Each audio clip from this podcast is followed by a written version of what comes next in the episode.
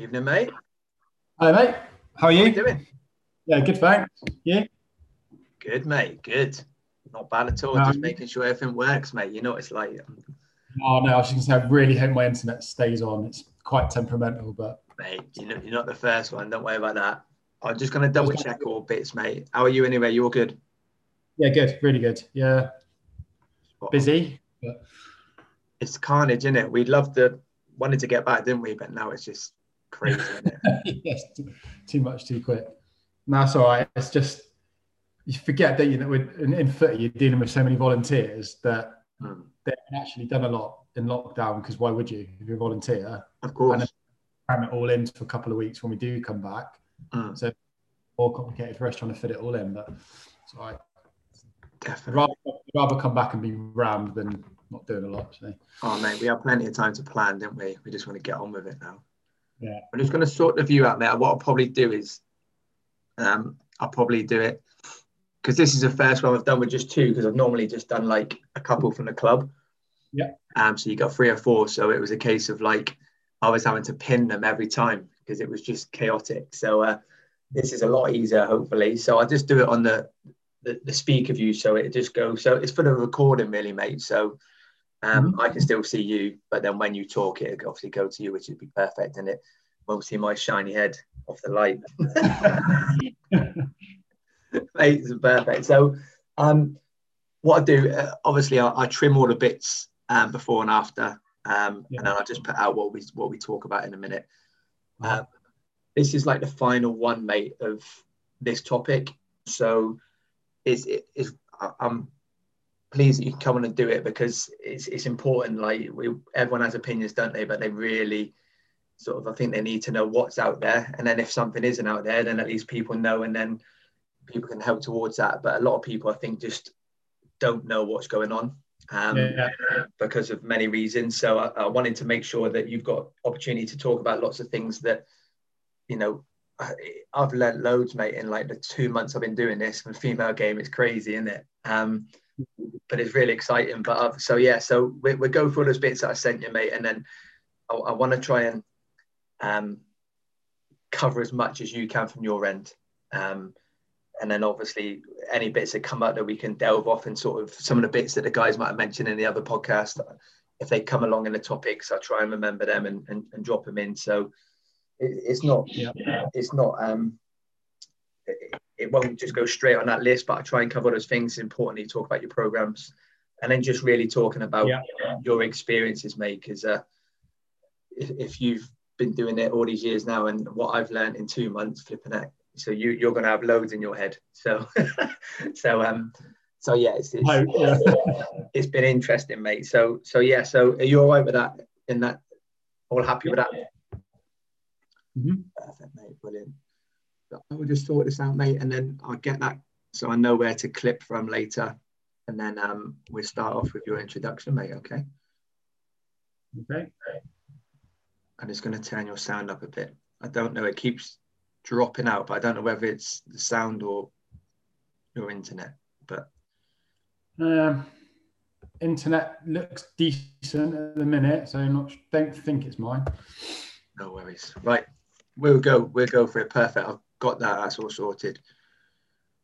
Brilliant. Okay, let's get going then, mate. Let's get going. So, um, first of all, appreciate you coming on. Um, it's it's nice that you've uh, we, we struggle to get in the day because like we both said we're, we're quite busy so we're doing it in the evening so I appreciate your time massively um, but the ones that have been watching and listening before this is like bringing it to the close of the chapter for the female topic which it makes sense to get you on because you're going to introduce yourself in a minute and then everyone will see why because you're heavily involved in the female game in the county um, so it seemed the right thing to do after speaking to the clubs to get an understanding of what the county do so um, this will hopefully then answer many, many questions, and uh, I'm excited to, to, to, see what comes of it. So, over to you, Matt. If you could give us an introduction to what you are, who you are, etc., etc., etc., that'd be amazing, mate. Yeah, no worries. Cheers, Chris. Um, yeah, so Matt Hodgson, um, I'm the Women and Girls Development Officer for Devon FA. Um, I also do the safeguarding role, but obviously we're here to talk about the female game tonight. Um, we're going to talk about a lot of what we do, but generally it's about getting more girls involved in football at the early stage and supporting their pathway and transition through into hopefully female adult game in the future, um, as well as looking at coaching opportunities, uh, volunteering opportunities, refereeing opportunities for females as well. It's not all just about um, about playing, but you know, as we talk through this, you'll see there's so many different programs to try and ensure every female has got an opportunity to play somewhere. Um, I've worked worked there now for 11 years.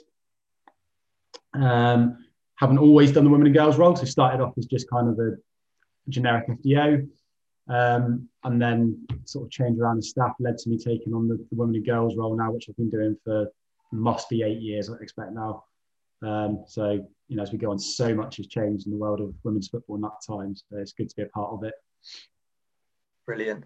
So that that's perfect because this is one of the big things I want to come on to straight away. So I've I've got down here, um, and and I know we're not going to cover it all because eight years is a long time. So I just want to get sort of some of the biggest things that, that you've seen. So from a from a, an FA point of view, from from the, the county FA, but also from your personal experience, um, female football when you first entered into into that realm, what it looks like when you first stepped in the door eight years ago to now you know, uh, and I'll let you explain. I, have seen bits in the last couple of months from the FA and, and what the women's game's doing. So it's it's gone crazy in 10 years and you've been a part of that. So can you just explain how for someone like you, how that looked, how it felt, and just some of the big things that have changed?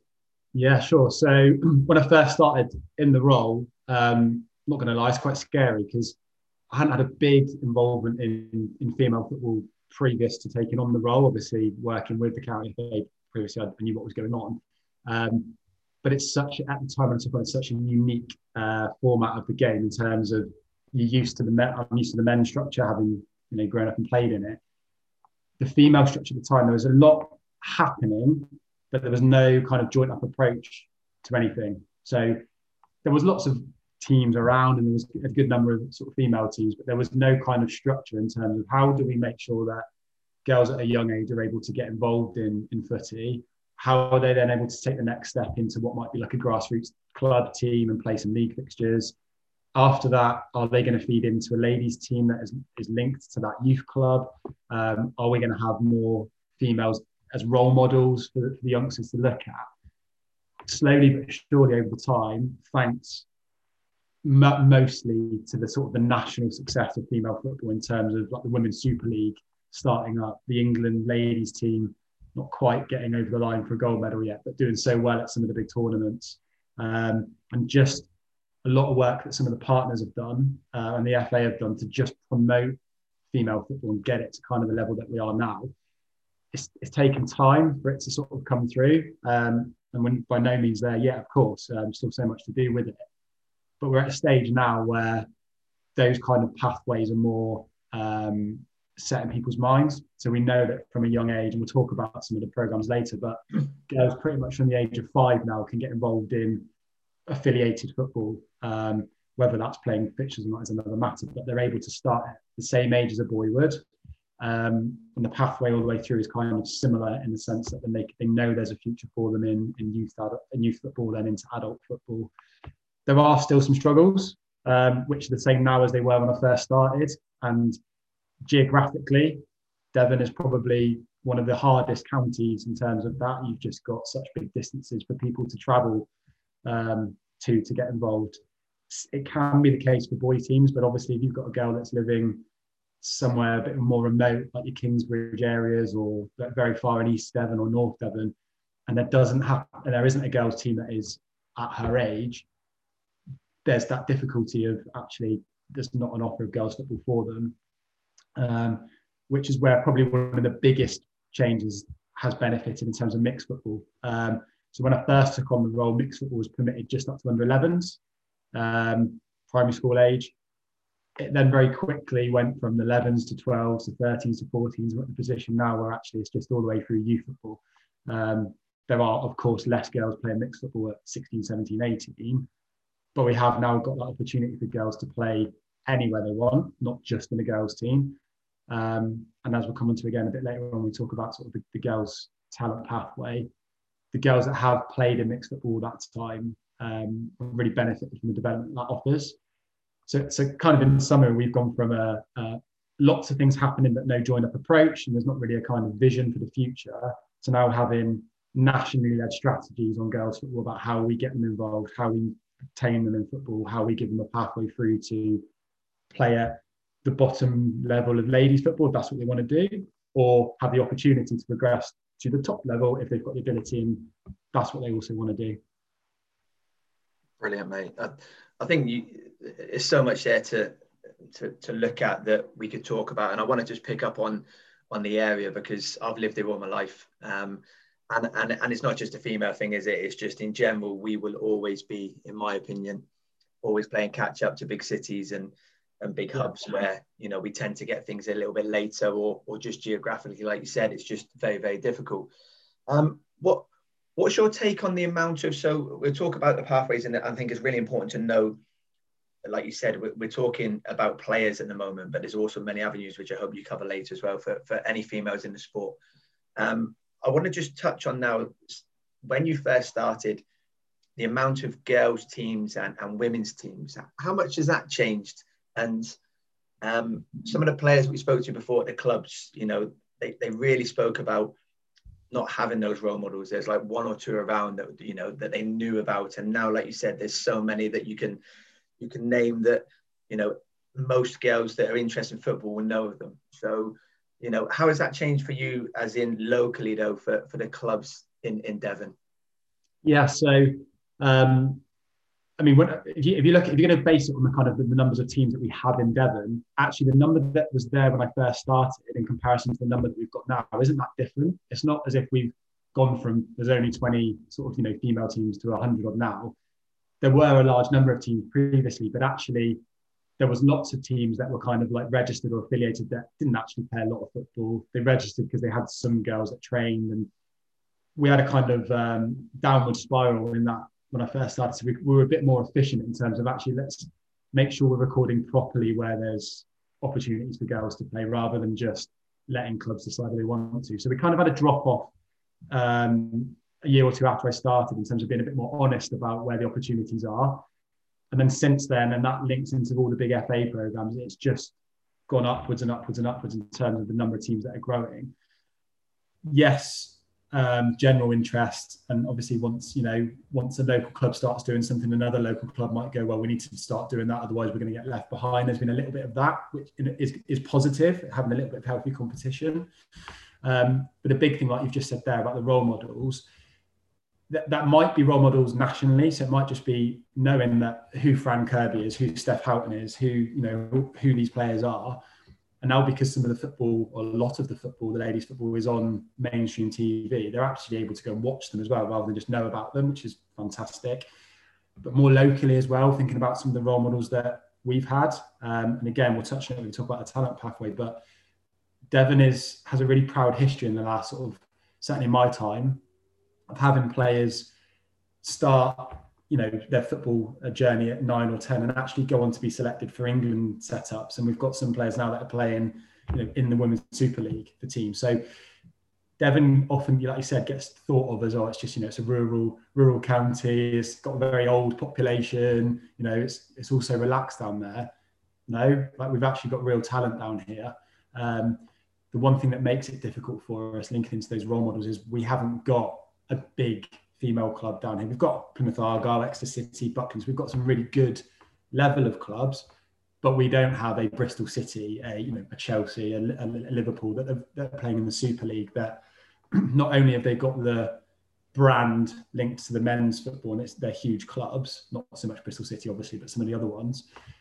They have got really good female setups. Um, we're not there yet. Obviously, ambition is to look at the likes of you know maybe Plymouth or Exeter linked to a pro club to hopefully make that jump to keep us going in that upward spiral. Um, but we're in a really healthy position now in terms of teams, and like I said, we, have got good coverage across the, across the county, but we're not finished. There's a lot more work that we still need to do. Brilliant.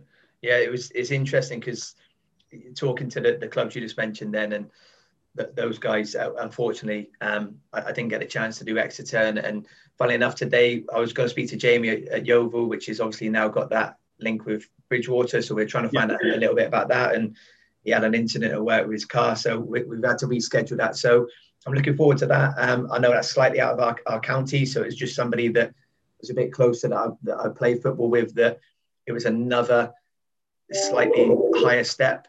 Um, I think it was important for me to try and grasp the difference in the leagues. Like you said, you know, we can't compare what we do down here to Chelsea's, you know, it's and your Man City's because it's just a, such a different setup. So, so I think it's finding what we can do down here, like you said, and and doing the best what we can. But I think what I want to touch on there, what you said was um, the pathways. You know, I remember that it's very difficult down here, and we and I and, and I hope you, you mentioned some of the successes in a minute, but there's some real good talent down here for for boys and girls, and you hit the nail on the head that everyone thinks that we're a retirement sort of county that we come down here chill out. Yes, we are relaxing. Yes, we got the, the pleasure of bringing up our kids in a in a you know pretty safe environment compared to obviously the hustle and bustle of some cities. So you take the good with the bad. I appreciate that. Um, but I think they they really do confuse that with that we got no passion and pride and hunger down here. So so it's nice to, to know that we are having those successes because I think if we keep having them, then more and more people come down like they will do with with the males as well. So yeah. can you talk to us then, please, about um so uh, a young girl starting out um wanting to have their first taste of football. What does a pathway look like in, in Devon? What does it what does it entail? Um, how do they go about doing it? And and and to get to that final point, like you said, these final points are going to be different. They might not be playing, they might be refereeing, it might be coaching. So, can you give us an idea of what the, the county FA offer for girls' pathway, please, mate? Yeah, sure. So, great. Um, I've actually just been out before here to visit one of our sort of Wildcat centres that we've got. So, I'll, I'll start on that. So, um, the Weetabix Wildcat centres just changed branding to Weetabix, which is great to have such a big brand on board. That's part of what's been so great for female football recent times that you're getting some big players on board with the sponsorship and stuff. So um, the Cups program is essentially um, two or three years old, but it's really starting to get into its own now. Is the introduction into football for five to eleven year olds. So it's kind of going back in time to maybe 10 years ago where that school club links was so important for girls football and trying to get them out of school and do some football. The FA sort of directive has gone away from that a little bit um, in my time, and we're coming back to it now, thinking about actually we need to give girls an entry route in at five five years old or you know in primary school age. Why that's so important is because still now our girls teams don't really start playing in sort of league structures until like under 10 under 11's age group there are some clubs that run them younger than that but generally you're kind of if a girl's seven or eight and wants to wants to be involved in football at the minute her real only option is within mixed football, um, which can be great, um, but it's not always ideal for all of them. Um, so what the Wildcats does, it just gives them a real basic introduction, and it's so much of the program is not about your standard turn up, have an hour's worth of football drills, and, and play a small sided game at the end. It's fun, fun and friends is kind of a tagline for it. Turn up, have have a giggle, like, make some jokes with your friends, spend some time colouring in some of the activity books that provided that are football based, um, doing some multi skill stuff, but with an element of football in there somewhere. Um, they're working so well. The one I've just been to has got sort of they're at the max 30 girls that they can have at a session and they can't take any more at the minute because they're already at the max. And there's others around the county that are the same. Um, it's so good to see an opportunity for girls at that age to go and experience some football, but it not have to be run by a male, predominantly level two coach that wants to teach them proper football skills rather than just facilitate a session for girls that want to have a bit of fun and play some football. Um, so that's that's going to be a huge part of what we do in the next few years in terms of increasing the number of girls that are involved in that entry level of football. Um, again, it's not for all. We get some eight or nine year old girls that come along to Wildcats, and after two weeks they go, actually, I think I need a little bit more than that. I want to be in a team where I can play some fixtures. That's the sort of girl that then we would think about. Well, there is actually a, mixed team locally to you for that opportunity. So that program is, is, is really important in the entry route. We've then got quite a good structure in terms of um, clubs playing within league football. Um, so again, geographically, because of what we've got to deal with in Devon, we have kind of four uh, north, south, east, west, but we've got girls leagues that kind of cover each different area. So we've got what is called the Devon Girls League, which cover kind of east, mid, and south. Um, there's a North Devon Girls League, which, as the name says, clearly looks after the North region. And then the DGM have a really strong girls section or divisions to, to their league. Um, they run it kind of like every other age group. So to ensure we've got maximum participation, they'll run at odds age groups for one year and then even the next year. It just ensures we have good numbers in divisions rather than team, leagues of four and five. We've got leagues of nine and ten. Um, that's worked well. Um, it might be something we need to look at in the future in terms of going back to single age bandings because the numbers are looking good. But that's kept a lot of girls involved in playing football that age group. And then obviously we've toyed with and, and, and, and run a couple of times some under 18s divisions to bridge that gap between youth and open age or adult and ladies teams because there is a large drop off of players. The same with male and female, um, just a little bit more prominent with, with females dropping off at that kind of 16 to 18 age group. So there's a little bit of work we need to do there to keep make sure that that pathway works from five year olds to keep them then into adult football. Um, and at kind of the, the, the, the top scale or the or the older scale, we we'd started the ball rolling with getting like we refer to them as just play sessions um, for ladies maybe that played years ago or don't want the competitive element of training fixtures every week and just want to have a kick about a bit like Wildcats, but for ladies at the other end of the, of the age spectrum. So we've got a few of those that have set up um, around the county. Again, that's something we need to make sure we've got available everywhere because the key thing that's coming out of this for me is that we need to make it accessible for every woman or girl in football. There needs to be something in that area that they can get involved with if they want to. Um, but we certainly got the makings of a really strong pathway there. We just need to work a little bit on the, the younger age and the older age. The middle age is, is doing pretty well. Brilliant. Thank you, mate. So that, that's interesting. So the Wildcats, so when they come in, and I think this is something that um, through the ages that, uh, and I want to touch about the, the, the banding. So I'm glad you mentioned the age banding because, uh, like you said, at some point um, there's got to be a brave decision. I, I, I, presume from from somebody to go, okay, we got enough players now to to go to single age banding. And I yeah. think for me as well, looking at the younger players, um, you're quite right in saying a lot of them might not want to go to clubs. They might want that first, you know, they're learning social skills. They're coming in, it's a friendly group, you know, they're, they're seeing different kids they don't see at school and nursery, etc., etc. So for me, it's it's ticking lots of boxes. Who who predominantly is is the most important part of that? Are they always trying to be linked with clubs, or do you try and do you run them yourselves? Do you you source them out to certain, certain companies? So um, when the program was released, um, the FA were very clear to say that actually this needs to be an accessible opportunity for all sorts of organisations. So naturally, the majority of them are run by established football clubs. Um, so, like as an example, we have our pro clubs, so Exeter, Plymouth, Torquay, all run Wildcat centres. Saints Southwest have got some Wildcat centres. But then at the other end of the spectrum, we've got some that are run by individuals that are kind of part of a club, but they've actually off their own back gone and set up their own Wildcat Centre. Um, and what's really pleasing for me is we've had some what we would refer to as being boy youth clubs that haven't got girls or haven't had girls teams previously have really got on board with Wildcats and gone, actually, can we have a Wildcat Centre? We've got some girls locally that want to play. And they've kind of used it as a, well, we don't do any girls division. Maybe this can be the start of it. Um, like the one I've been to tonight is, is, a perfect example of that, where they, it's a fairly newly formed youth club, but they don't have specific girls football until they got Wildcats. So it can be for anyone. Um, across the country, we've got like some universities run them. I think some schools at schools run them. It's just kind of a program that just has to be accessible to the community. So it can't be something that's run like in a, in school time. It's got to be out of curriculum time. Um, and obviously, because you're, you're, dealing with young girls, it needs to be something that's suitable in terms of time frame. So running a, session from seven till eight o'clock in December is not suitable for a five or six year old girl that's not played football before. They want to do it at half four till half five in the summer months or the spring months when the weather's likely to be better, because I don't think it really matters what your interest in football is.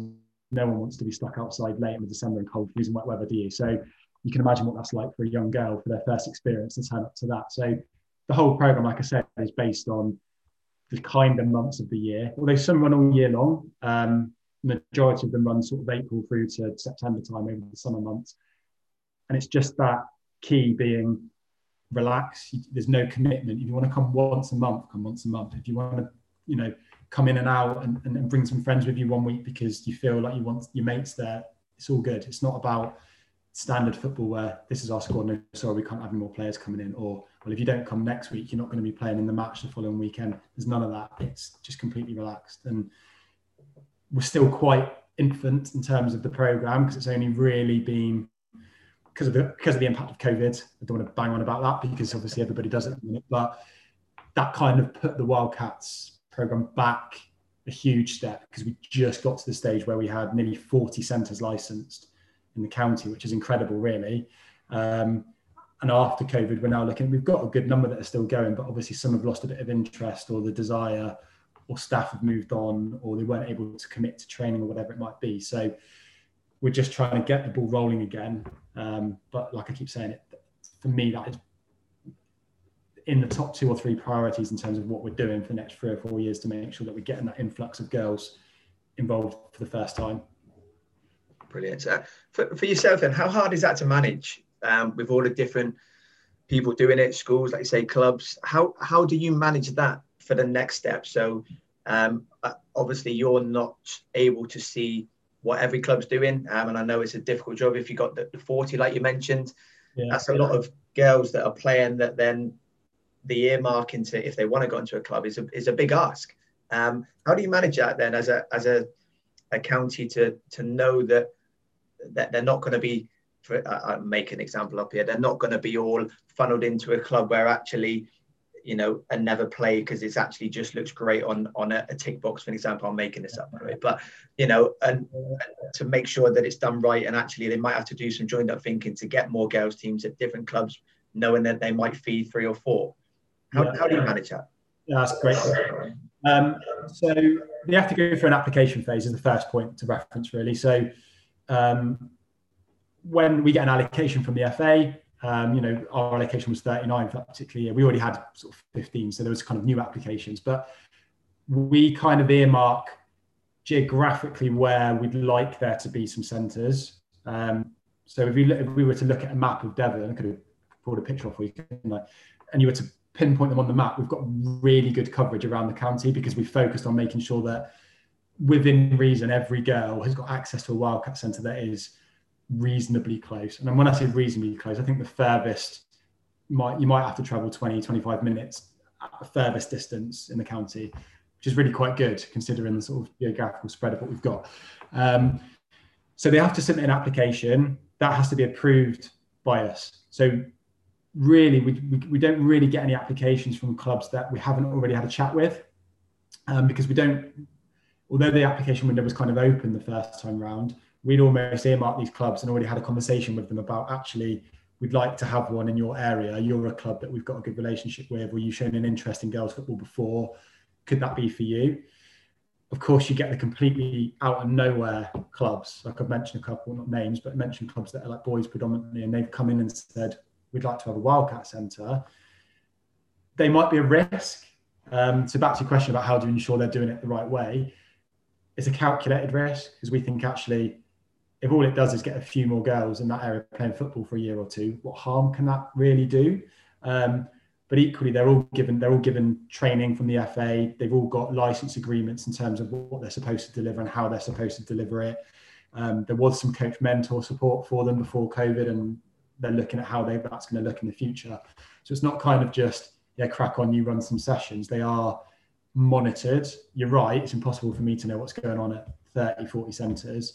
Um, and I feel sorry sometimes because I just feel like I'm a keyboard warrior and emailing them stuff all the time, going, you know, is this happening? Why have you not done this yet? And actually, I want to be able to get out and see them um, as much as I possibly can because, you know, face to face stuff is much better, especially when you're talking about girls for the first time. If they're able to, or parents probably more so, if they're able to see the interest from Devon FA or from the clubs actually turning up to be interested in what's going on, that's got a lot more effect for them.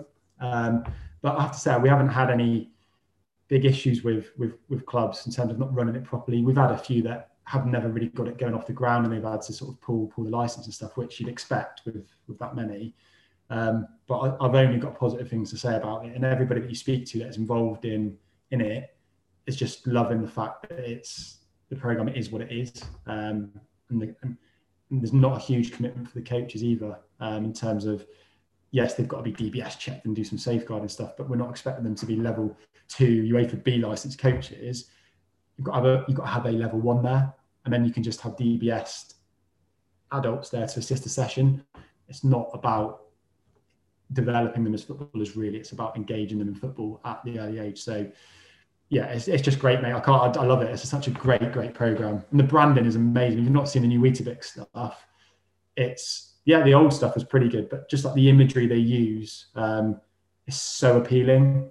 Um, and they have like Disney themed weeks and stuff, which if you're my daughter's eight, she's not really. I've tried to sort of go, do you want to have a go? And she's going to give it a go in a couple of weeks, I think. But she loves Disney. If I was to tell her actually this week you can dress up as Moana and go and play football for an hour, she'd be there without a doubt. And she might not even care about the football. It's just getting them through the door to start with, um, which is what the program's program's doing really well. Yeah, I think you got to be careful. Years to come by, you would try and put a coach in there and think you can coach for five and six year olds, and and then you're limiting the fun and, and the enjoyment and the engagement, and and then it's no it's no coincidence that they probably don't come back. So uh, so yeah, there's a time and time and a place for those coaches, and it sounds like it's fantastic. And like you just said, just about getting them through the door, getting them understanding, being part of football in some way. So, so when they go into clubs, then is is it something that um is there oh, I don't want to say targets, but is there is there like numbers that you want to try and get into to continuing playing? Because obviously it'd be great to have all these girls coming in, and I, I, presume it would be then a little bit disappointing if they then just didn't do much after Wildcats and just fell out then. So so how how hard is that to to create these clubs, or yeah. age group should I say? Yeah. Um, I don't know yet because because it's still because the Wildcats is still quite new. We haven't really had um, that transition effect from Wildcats into teams. There are some. Um, Central in, in Exeter is a really good example. They were one of the first ones to have a sort of Wildcat Centre, and they've now got an under 12 girls team, Central under 12 girls, Wildcats. They, they've called themselves Wildcats, okay. which is great. It'd be nice, wouldn't it, in five years to have loads of girls' youth teams called, you know, blah, blah, blah, Wildcats, because you can Definitely. see where they're um, Target wise, um, we've we've kind of always worked from county FA perspective on like the KPIs that the FA give us, and that's usually been on like team numbers. We've gone away from team numbers now, really, and we're looking more at like participation of player numbers rather than team numbers because what does team number really mean? Like you could have loads of teams with hardly any players, and you still get the same recognition as another county that has the same number of teams with loads and loads of players. It, it doesn't really work. So we've got targets now that are based on player numbers. Um, and Wildcats is included in that from next year um, in terms of making sure that the girls that attend the Wildcat sessions are properly registered, which is another issue that we need to sort out technology wise with our centres. But that will give us an understanding then of how many uh, girls and ladies are involved in football as a whole. In terms of monitoring how that transition from Wildcats into then club football works, I think that's where we're lucky that most of our centres do have that link with the club already, and you can kind of already see the drip feed of players. You know, it's for five to eleven year olds, so sometimes you get majority eight and nine, and then one or two 10 and eleven year olds. And some of the centres have said, "Oh, they're allowed to come still when they're after eleven. You go, no, the program isn't for 12 year olds. It is for five to 11 year olds. Once they've reached that, you know, top end, then need to be transitioning into a team or they may not continue anymore, whatever the, whatever the problem might be. Um, so I think we probably need another, it's probably two years really, I'd say, to see how the Wildcats effect has had, how that effect has worked um, for, for, sort of the girls girls football. My, my, vision or my hope would be that actually in two years' time we look back at it and go, well, do you know what? We've now got girls leagues or girls divisions starting at under eight, under nine, rather than under 10, under 11 and that can only be an effect of the Wildcats starting the girls at five, six, and seven. There then being enough players for teams to create a girls team, and we start at the younger age. What we want to do ultimately is have girls starting in divisions at under sevens, like boys teams do, um, so that there's equal opportunities all the way through. And I don't think we're far off. Um, and like I keep saying, the Wildcats is going to have such a big part to play on that. Um, but not just those girls staying involved as players some mums that get involved and help coach. Um, and the fact that they might then have a vested interest in maybe helping run the team or doing some coaching or whatever it might be. Um, it, the, the Wildcats isn't just about those young players playing. There's actually a lot that goes around it with with female coaching and things as well. So it's just it's just brilliant, and it's going to have a really massive long term effect as long as Weetabix keep funding it, hopefully. So, to be fair, I think it, it sounds great. It sounds like it's like you said, it's a few years away. I think you see a big difference. Yeah.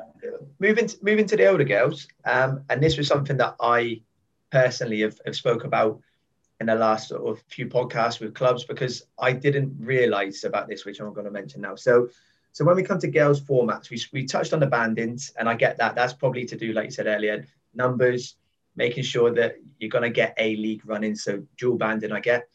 Um, what about the format? So and I'll give you my, and I've said this previously, but my example was um, I now do a post 16 at Torquay Academy with the girls as well as the boys. So this year was our first sort of um, full intake. And we went straight into 11v11. We went straight into obviously coaching daily. Um, and, and the difference in girls was so vast that um, I sort of tried to find out what they had done before. And, and you'd have girls that never kicked a ball before they joined TA in sixth form. You've had girls that have played in men's teams. Um, but the big thing for me was is that they had never played more than nine aside. Mm-hmm. So they have gone from under 16 playing nine aside into 11 v 11 in college. And then probably within six months, some of them going into women's football, which is daunting from anyway, playing a format that they've not played apart from the first six months in, in college. So what, what's the plans on that? And do you see that changing? Because for me, that that's a huge step. Yes. yeah. Um, it's it's something that is slowly changing, and it might not seem drastic, but like back from when I first started, a lot of the leagues were just seven aside all girls' age groups. Um, it used to be 11 sides at sort of the under 16 and age group when I first started the role. Um, but team numbers were so low and the drop off was alarming that actually I don't think the season was finishing with the same. You know, teams were dropping out because they couldn't fill all the fixtures, or you regularly have teams turn out with nine or ten and getting battered, and it's not fun for anybody. So, kind of a decision was made back then to reduce the format. Um, the, the vision is, and it has to be, that certainly at least a year prior to them have, making that jump into like ladies football there needs to be 11 aside exposure because how are they meant to prepare? And it's a big jump, actually. I know it sounds like, you know, it's only two extra players, but the pitch is a lot bigger. The, the, the tactics that are employed in 11 v 11 can be very different. Um, you can do a lot with 99 and it can be great, but it's, you know, like you said, it's not the same. Um, the, the bigger concern for me probably is actually still the age that they're not playing um, 99 at. So a lot of the leagues don't start 99 until kind of under 13.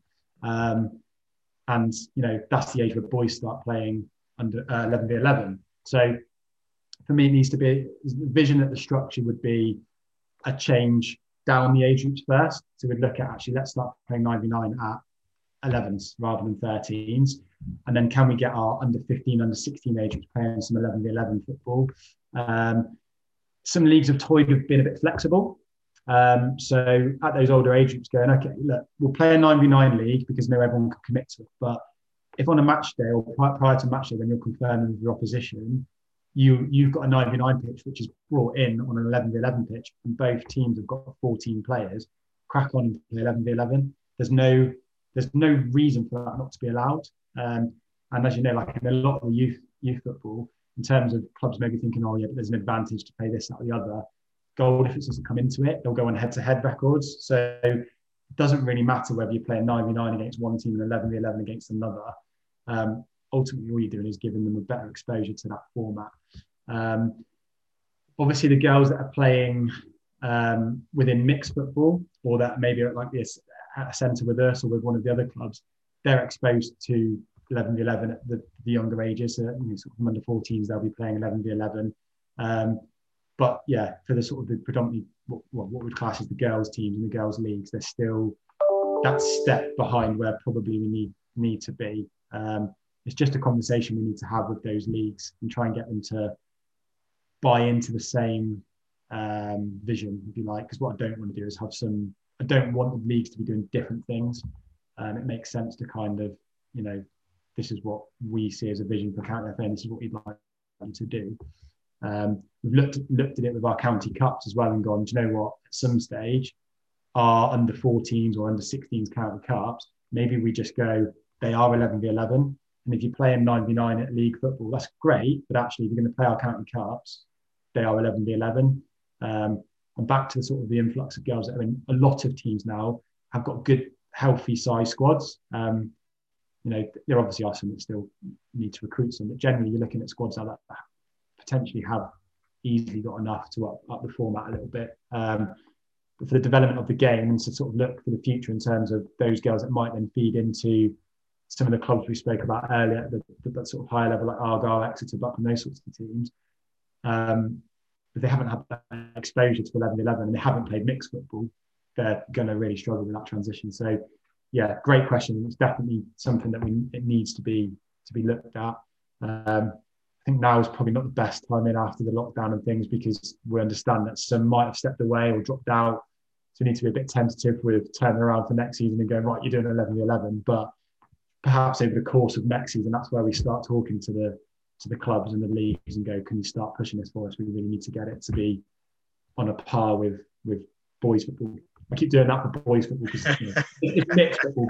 Yeah, you know what I'm saying. Yeah. I know what you mean. I know what you mean. Brilliant. I, I've touched on the on the younger ones and I've touched on, on the older ones there of what what's hopefully going to change for them. Talk to me about the um the ones that are um stepping into mixed football and that are excelling, the ones that and I, I want to hear about the girls that have you know been through the pathway and been really successful. What's out there for the girls that are absolutely flying and you know it's horrible to say but are too good for their girls teams in, in their ages and they have to go and fly the nest and, find it elsewhere, predominantly probably playing in boys teams. But how did they then get back into playing high level girls teams? Yeah, yeah, good question. Um, again, that's a really, it's a really good point about that kind of stepping into play mixed football and then getting back into to girls football or ladies football down the line.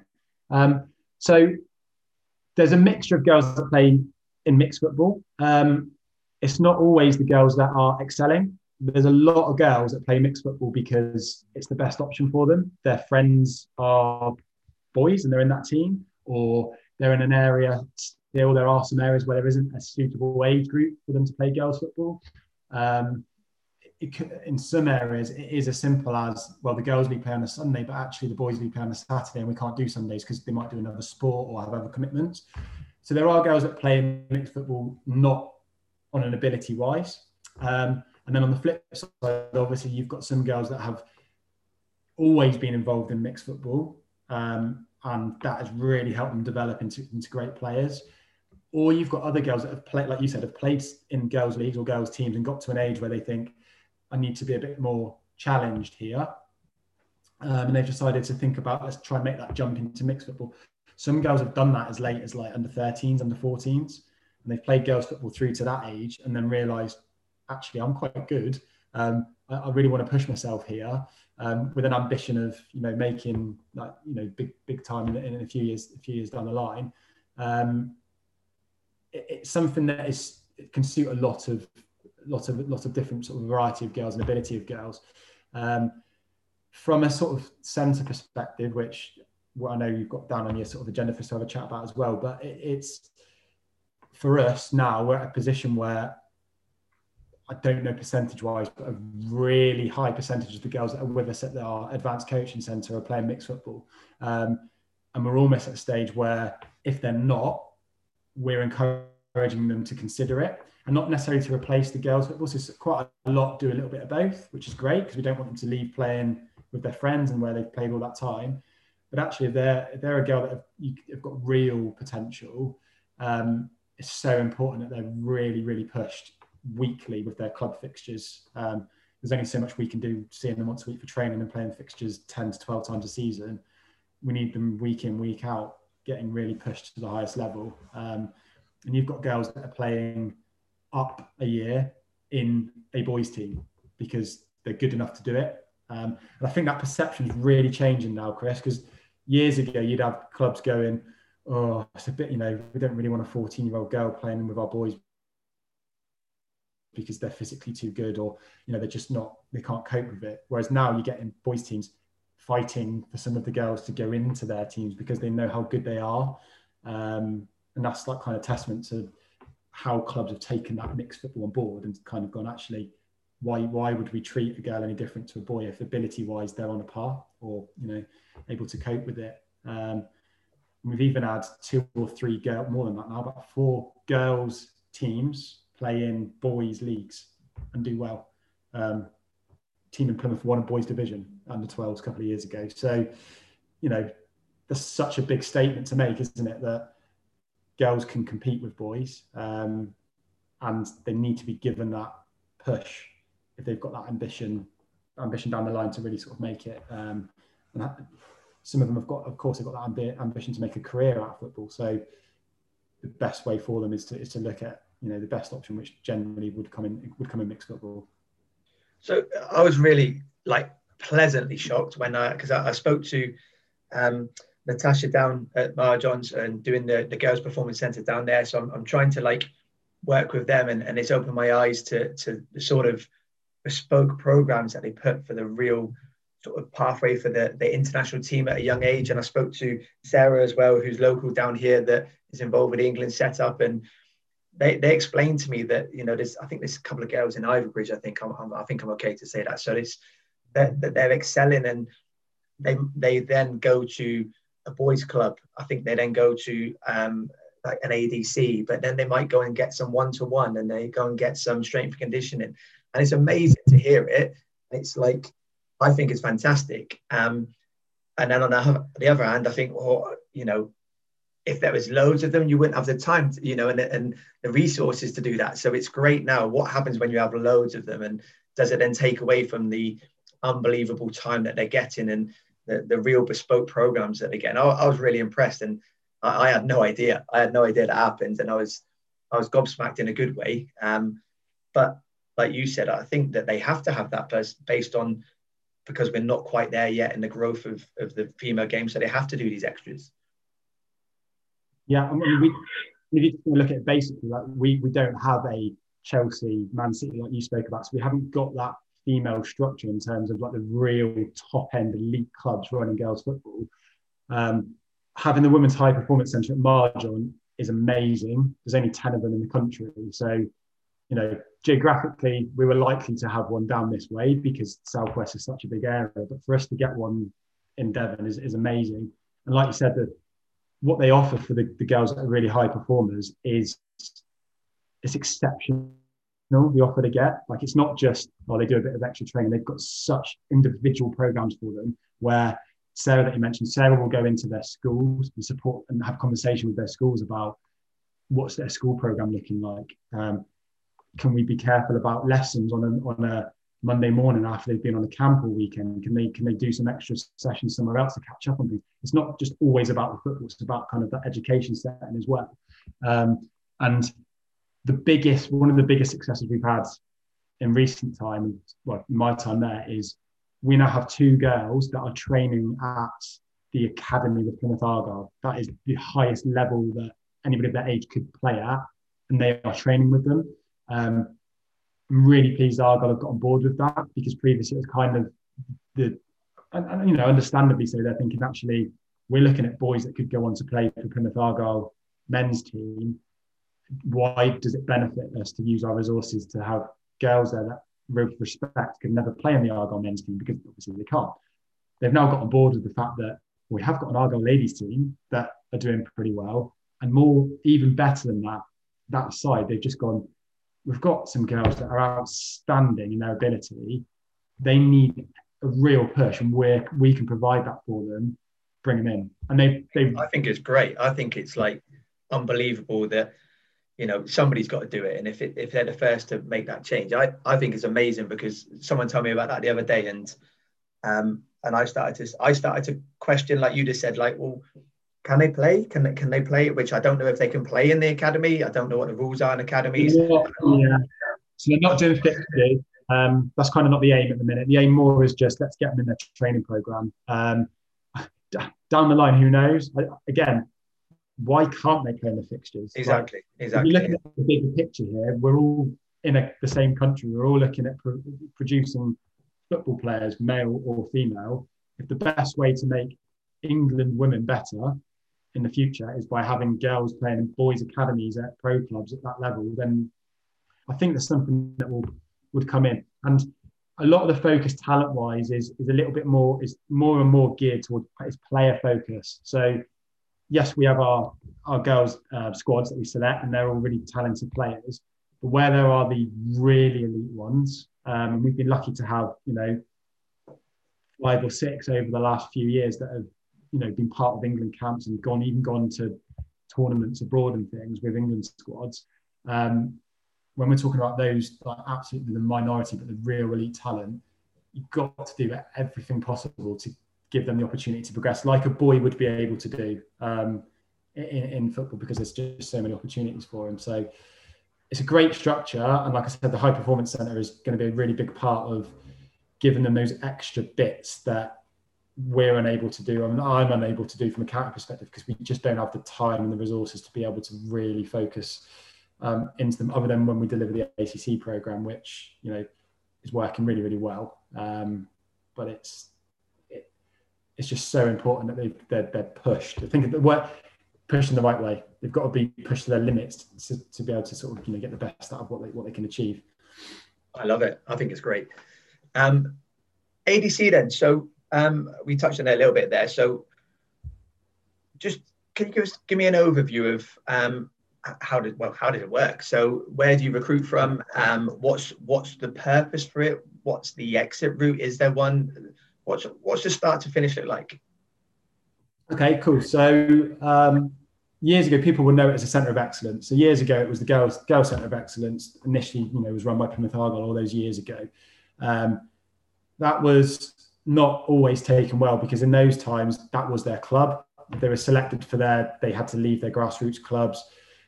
That quickly became apparent in our region, which is why we've kind of got this bespoke um, advanced coaching centres program that because of how we are in the southwest, and it's the same in sort of the north, northeast as well, in some of those areas.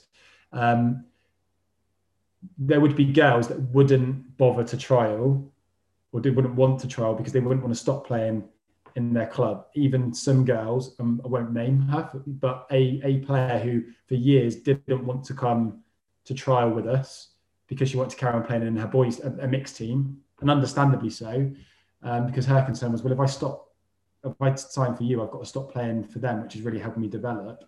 Um, when the program changed, we're going back probably five, six years now to, to the Advanced Coaching Centre program I was massively involved, and so was Somerset FA, in helping shape what it looked like for the Southwest.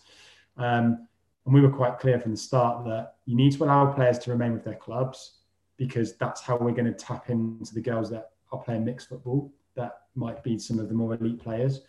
Um, and it needs to be supportive, an additional offer to what they're doing. So not to impact on, let's go away from having Saturday fixtures. Let's do them other times so that they can, you know, get the best out of their club football. Um, so that that program's worked really well for the last few years. It's kind of recruitment wise. Um, I'd love to be able to have like an ongoing recruitment process with a scouting network that go around and see all the girls playing, but we're just not in a position to be able to do that, unfortunately. Um, so the, the process works that we run yearly trials. Um, we didn't last year properly because of COVID, but we run a big trial process where they're open trials um, and anybody can register for them. That obviously they're eligible for the age groups. We don't go down the route of them having to be nominated by their coach or be, you know, kind of invited to come. We just want all girls to have that opportunity to go. I want to give those trials a go. Um, and it is great to see every year at trials, you, you, you get a real mix turn up. And as we go down the years, more so we are getting um, the, the level of the trials is going up and up and up. And, it, and it's made it so hard to choose squads in the last couple of years. Um, but it's still great to see that you get some girls that have maybe just started playing under 11s or 12s I think, i want to go to the trials to see how I fit in comparison to the other girls. Or you'll get girls that live in, you know, um, some region, um, rural places that don't don't see the girls from Plymouth or Exeter play very often, and actually they want to come to the trials to go. I'm quite good in my local team, but how am I in comparison to those? So you get some real like surprised surprise ones that will turn up, and you think, oh, they haven't played much football. They've only played for a year, and then you've seen them at trials, and you think, wow, there's something there's something there. So it's it, it's great to see it in that sense. But obviously, that we then do is we, we invite the ones that perform well at the first sort of phase of the trials back to then um, trial with the girls that are already part of the squad um, for the next for the next phase of trials, which is where then we select our squads for the season. So it can be difficult because you kind of it's kind of it's quite a closed shop. The trials are done and dusted in a couple of weeks, and if there's girls that can't attend or miss it, it can be difficult um, for them to get involved. Um, of course, you know if we know there's an exceptional talent somewhere that missed the trials, or we see them out and about, we'd always try and like and get a girl that is should be at that level, we would try and encourage them to get them involved. Um, but it's the way we the way the squads have been selected the last couple of years. We've particularly at the younger age groups.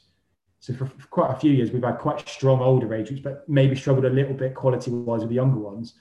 We had about 90 girls trial the last time we ran full trials for the under 12s.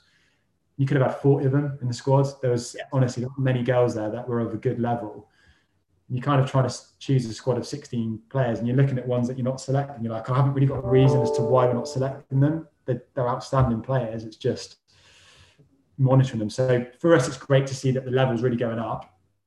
Um, and the program's really supportive of them because once once they're selected, we train weekly. We've got a load of really good coaches, high high qualifications, but also just real vast experience in working not just in girls football, but in academy settings or understanding what an elite pathway looks like.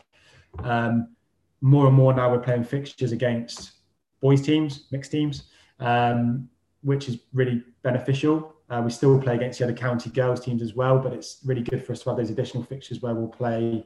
We've got one in a couple of weeks, but we'll play on a Friday night at, at Coach Road, and we'll have a couple of boys teams coming to play against our our age groups. It's it's so good to see the shock on their faces sometimes in a good way the boys, you know, they'll turn up and they'll half time they'll be going, "Oh wow, they're quite good, aren't they?" they? Some of them still don't expect it, so it's really nice to, and you get so many compliments from the parents and coaches afterwards to say, "Actually, those girls are fantastic, aren't they?" And it's there are, you know, equivalent or better than half the time in some of the teams that they've come up against. So the pathway's there. Um, and then obviously the, the benefit of that of the ACC is that it is the, it's the place where the pathway feeds through them into when you spoke to Sarah about sort of regional camps and, and onto England camps. Um, like I said previously, it's so exciting for us that we've had girls that have gone through and represented England at, at sort of youth levels and playing in the Super League now. And we've got several girls on our on our squads now that have got huge potential, real, real huge potential. Um, so it's just trying to make sure they're not overdoing it, which can sometimes be the issue. Definitely. And for those ones that are like not because it sounds like you're getting more and more of a year, year to go into those England pathways, which is which is amazing. Um, what about the others that then get to? Because is, is the oldest under 16? Is that the oldest? Yeah. So, yeah. So what happens with the sort of the the middle group that do you then try and tag with women's teams? Do you try and ear, ear, earmark certain clubs that you know that have? Uh, I mean, this come up the other day on one that you have some teams that just have one women's team and that jump is too big for some, but then you have others that have a development team and a second team. Which do, do you find that you try and work with those guys to try and get them in?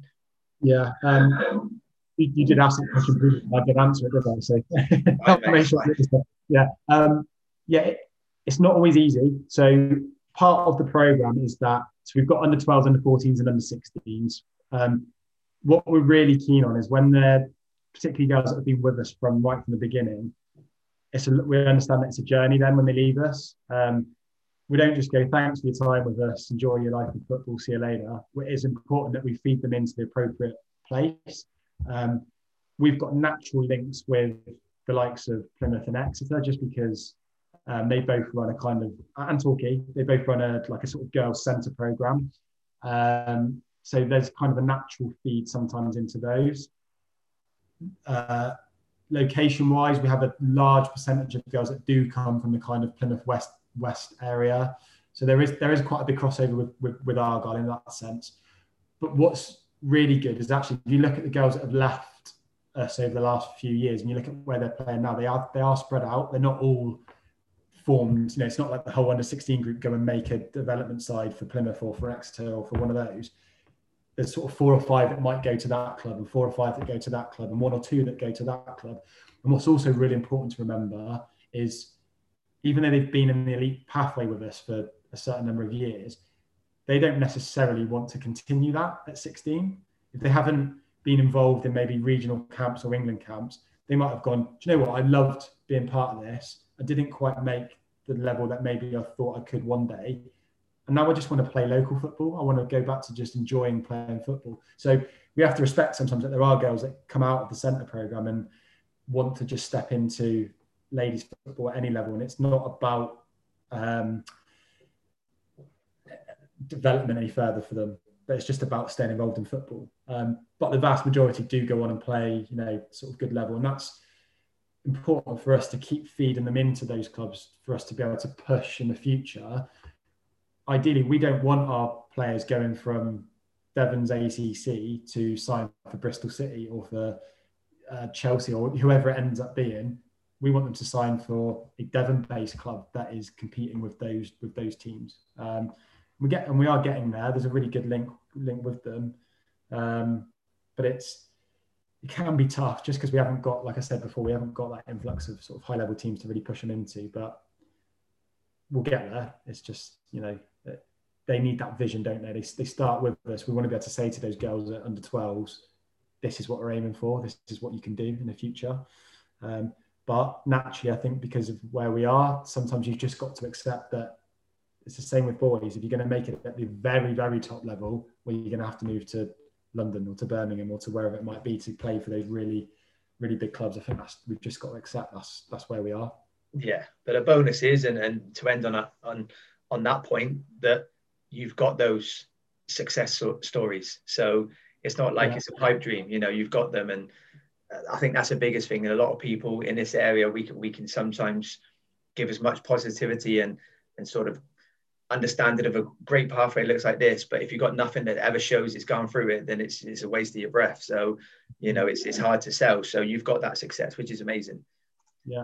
And just one last point we've always had really good um like feedback from the FA back in the days when it was kind of little old Devon got a player they want to push up to like the England camps and we'd get like the squads through and you'd look at the list of 23 players selected and it'd be Chelsea, Chelsea, Chelsea, Chelsea, Arsenal, Arsenal, Arsenal, Arsenal, Devon.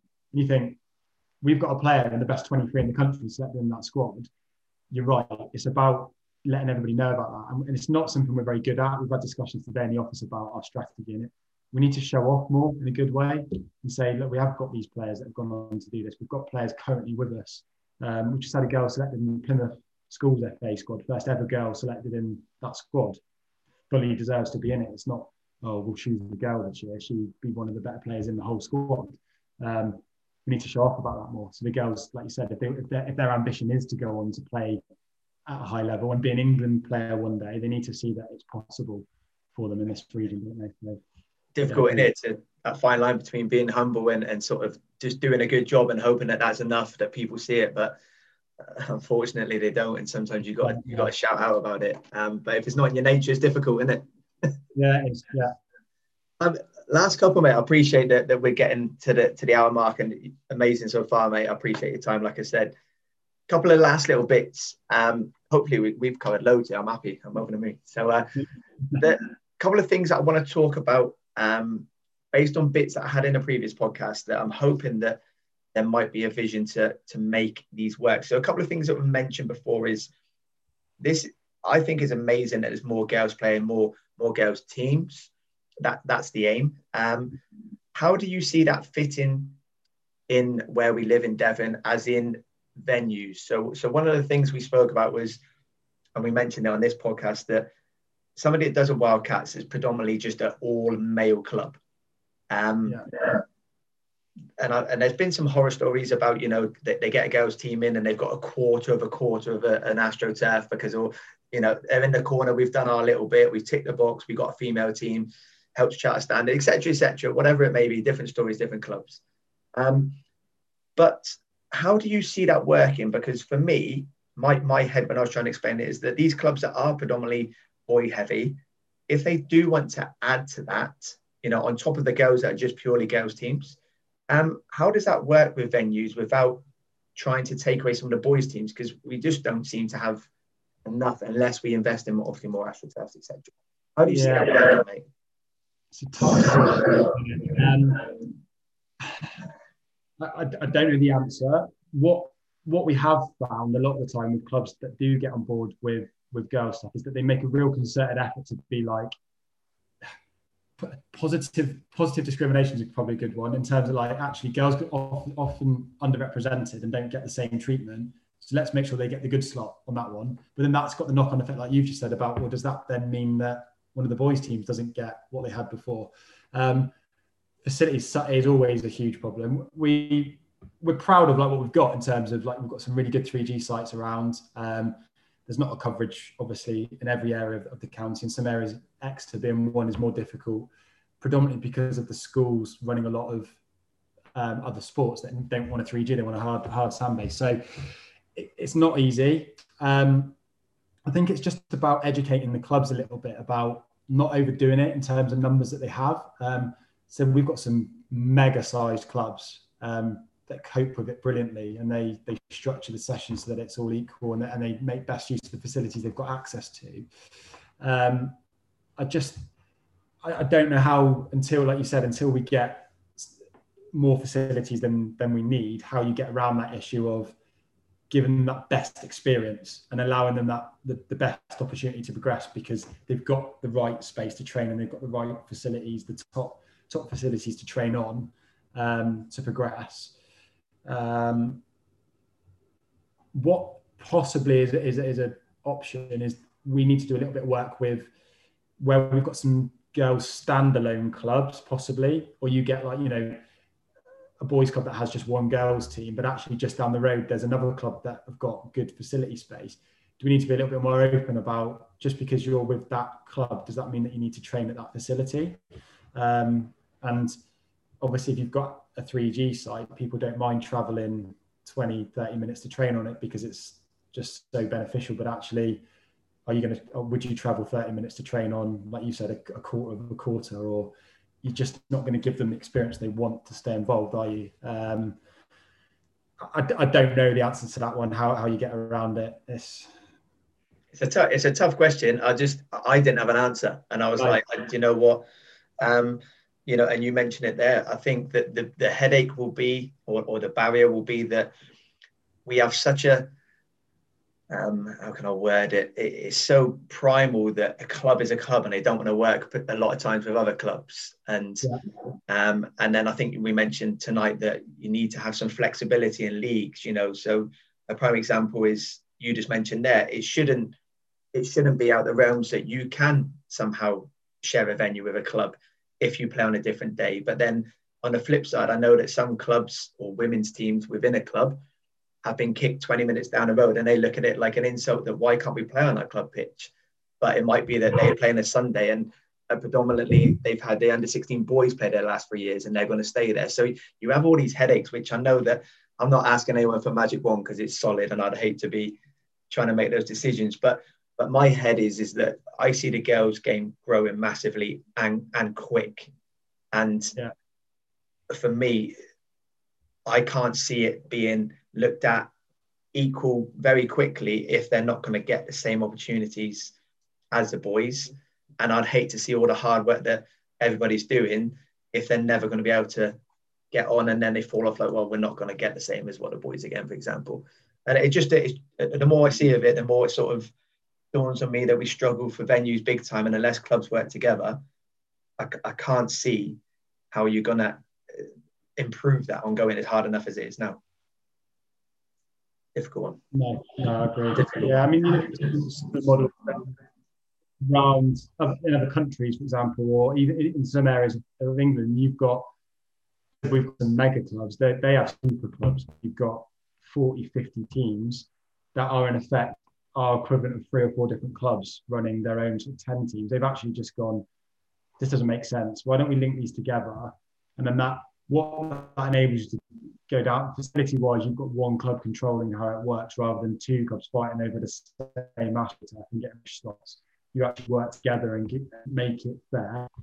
You also have that option then of you know you've got three eight three girls teams at one age group. That actually gives you the option then to go. Well, we've got some players that aren't you know don't aren't interested in playing too competitively. They just like turning up and playing. It gives you that option then to kind of put them in the right area. So again, geographically, because of the size of Devon, we don't. Plymouth's probably the exception because it's a small city with a big population in terms of in comparison to some other places. Everywhere else is so spread out. Um, I just think again, I think we've just got to accept that's how we are down here.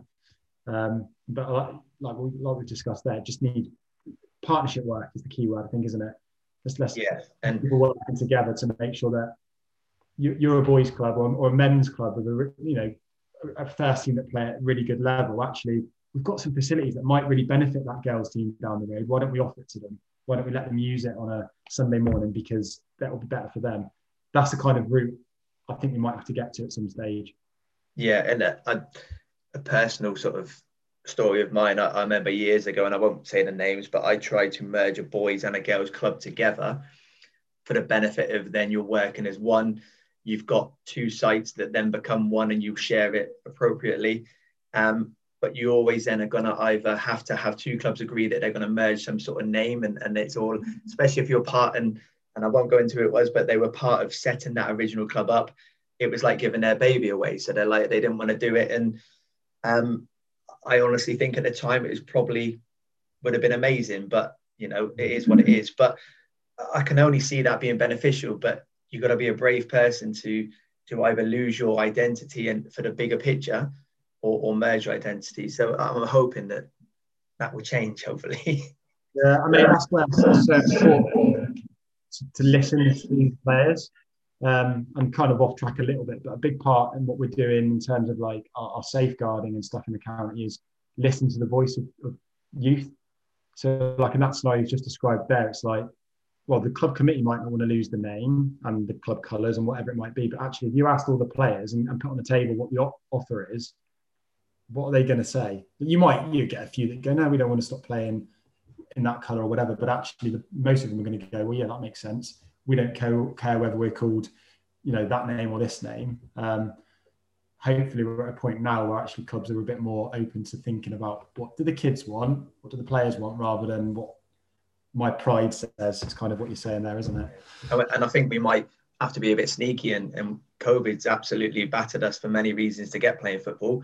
Maybe we've got to be a little bit clever with using COVID as look, they didn't play at all. So let's make sure that doesn't happen again by working together. So that might be a little, little I wouldn't say silver lining because that's terrible to say, but you know what I mean by that. So last bit, mate, because I appreciate um fantastic again. I ask it on everyone, mate. It's it's part of obviously what the name is. What what do you think the female game players and the game looks like in 10 years, mate? What, what's your thoughts? In, in Devon, unfortunately. I'm going to go with Devon, yeah, Devon. Wow, what a question that is. So, can I say eight years? That'd be double since I started. So, if I kind of look at it and go, I've been involved, let's say 10 years, I've been involved for 10 years now, and I've seen the progress that's been made to here. If I'm fast forwarding now from 10 years, genuinely, I want to see a Super League club in the county, minimum one. That's 10 years away. Like that is really, um, sounds ambitious, but actually it should be achievable. I want to see girls divisions play in the same formats as boys, all the way from under sevens through to under 18s and then into ladies. I want them to be playing the same formats, the same age groups. I don't think I can expect and say I want the same numbers of girls playing as boys. That's obviously an ultimate target to go, that should be the case. But I think we do have to understand that the makeup of young girls and young boys is different. Um, and there are other interests for girls away from sport or in, in other sports that maybe there's not quite as many for boys. So I think we just have to accept that predominantly we're probably looking at what's always going to be a slightly heavier weighted boy sport. But certainly get those numbers much closer. And if you were to put them into percentages now and say we've got you know, I don't know, 15% of youth players are female and 85 and male. Let's get that to 70 and 30 or whatever. Just get that number closer together. Um, I don't know how the pathway in terms of the elite pathway is going to look by then. If we're lucky enough to get a Super League club by that point, then how I see the ACC now should would be very different. But I still think it's, still so important to have that um, those role models. So let's say in 10 years we're able to go look girls we've got two england internationals we've got five that are playing in the super league if we haven't got our own club by then and have more to show for sort of the, the position we're at and then a big one um, so that's kind of clubs and, and, pathway. The big one for me would be that kind of school offer and although obviously my role is not really schoolwork. As a whole the fa priorities in the next few years are let's get equal opportunities for girls in primary schools. I'd love to be able to have some like, some sort of process or evidence that shows that actually primary school and secondary school football is the same for both boys and for girls and that they're able to feed into like those sort of post 16 programs that boys can feed into so easily much more easily for those girls that want a bit of football alongside their education at the minute there's not many opportunities um, it's easy to say, isn't it? Like, oh, let's just have everyone playing. But I think those, those are the kind of the key headlines. But also for me, it's that accessibility that we spoke about earlier. Those are like the kind of the, the mainstream aspects. But actually, let's be able to say in Devon that if you're five or you're 85 and you want some form of football involvement, there's an option for you. Um, whether that's wildcats, whether it's walking football, whether it's coaching, refereeing. We want everybody to be able to have have their input into it. And on the coaching sense, we need to get we need to have more female coaches able and comfortable to move up the coaching pathway. Um, and I think that's only going to happen. The more girls we get playing, starting younger, you're naturally going to attract those mums. Because let's be honest, a lot of the the, the, the, males that end up coaching are dads at six and seven, aren't they? They get involved to help coach their son they do a level one, they do a level two, oh, I quite enjoy this, and they get into it. Um, if the girls are starting at six and seven, yeah, well, there's still going to be dads that are, are leading up, but that's how we're going to get the more sort of female volunteer workforce supporting the female game. Um, but yes, yeah, such a such an open-ended question. It could like could be anything, but it's just got to be upward trend, doesn't it? We've done the FA's done so much work to promote it and push it we can't rest on our laurels and kind of just go, yeah, we're doing it right now. Let's just keep going. It's just got to keep pushing, pushing, pushing, pushing, pushing. Can't take um, your foot off now, mate. You can't take your foot off now. Definitely what, not. What about a player? What about a player? How do you how do you see a player looking differently ten years time? Oh, how do I see a player looking differently in ten years time? I think because the because the opportunity to be more uh, equal in terms of male football. I think what you're looking at is a female player being the technically te- technically female football has been good for years, but the physical element is becoming more and more important. So I think if you fast forward ten years time, I think you'll see a bigger emphasis in in female football in terms of the physical and nutritional stuff that goes along with like the male game. Um, because if you compare like the sort of the Super League teams and the England teams now, and look at the players they had sort of those years ago in, in comparison. I mean, Chelsea's my team, so I've I've really started following the Chelsea women's team the last couple of years because it's been in, in the forefront of everybody's mind. And there was a really good post that came up the other day, and, and it was a post of